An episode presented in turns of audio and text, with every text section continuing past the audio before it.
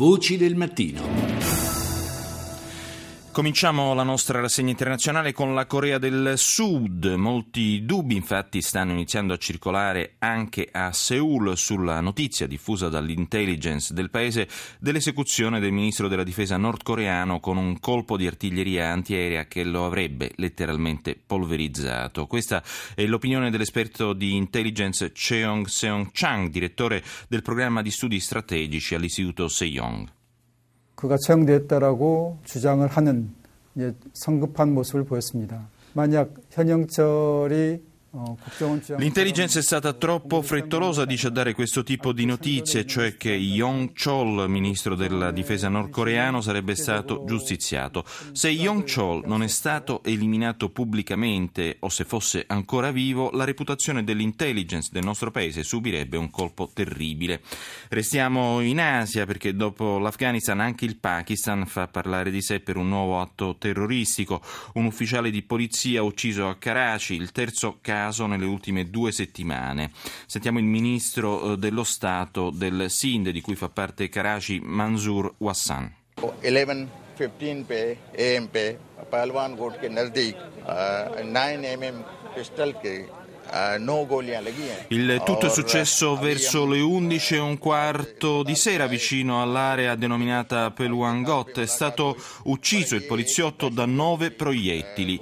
Io mi sono recato subito in ospedale dove ho incontrato il figlio e il fratello. È un atto di terrorismo codardo. Negli ultimi tempi almeno una quindicina di poliziotti sono stati martirizzati, usa proprio questa espressione a Karachi.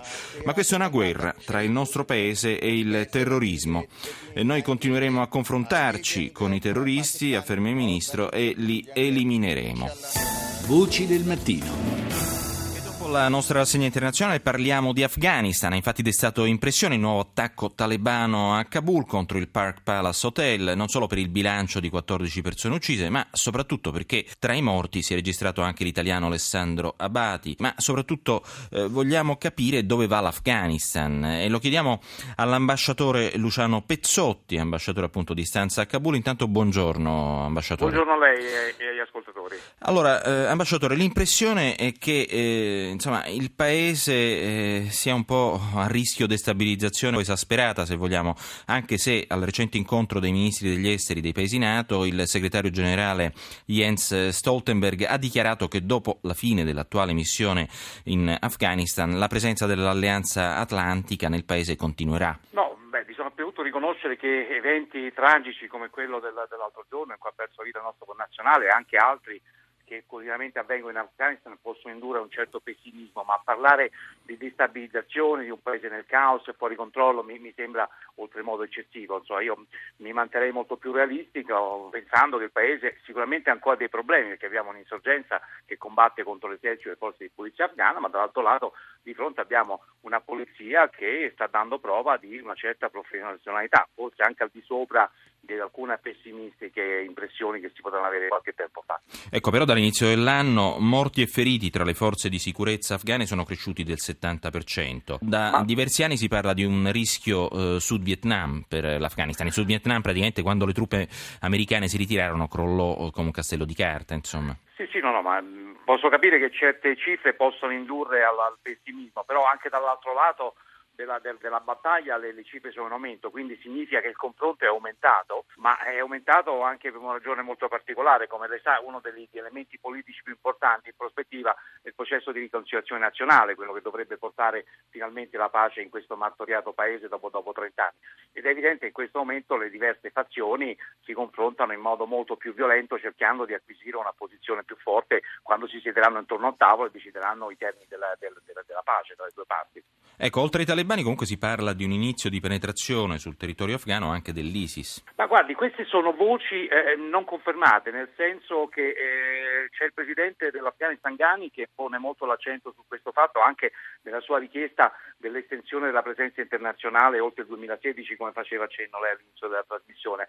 Altri sono un po' meno pessimisti. Tempo fa ho incontrato l'ex presidente Karzai, il quale tendeva un attimo a mettere a ribasso queste informazioni.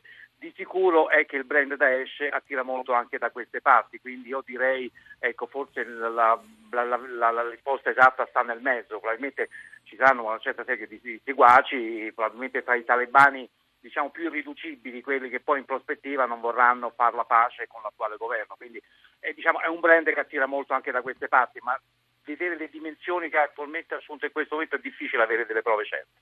Che previsioni fa per l'estate, ambasciatore? E soprattutto chi è straniero a Kabul oggi? Deve temere per la sua vita? Ma guarda, c'è paura oggi dopo l'attentato l'altro giorno come c'era paura prima, il livello di attenzione è molto alto ed è difficile che possa essere maggiore di quello che adesso perché diciamo, gli stranieri vivono barricati ed escono il minimo indispensabile serve per, la, per, per lavorare, noi dell'ambasciata inclusi.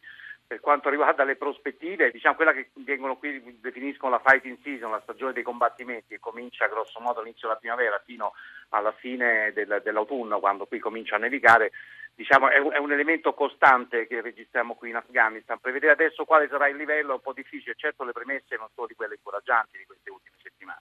Grazie all'ambasciatore Luciano Pezzotti, ricordiamo ambasciatore italiano a Kabul. Grazie, buongiorno.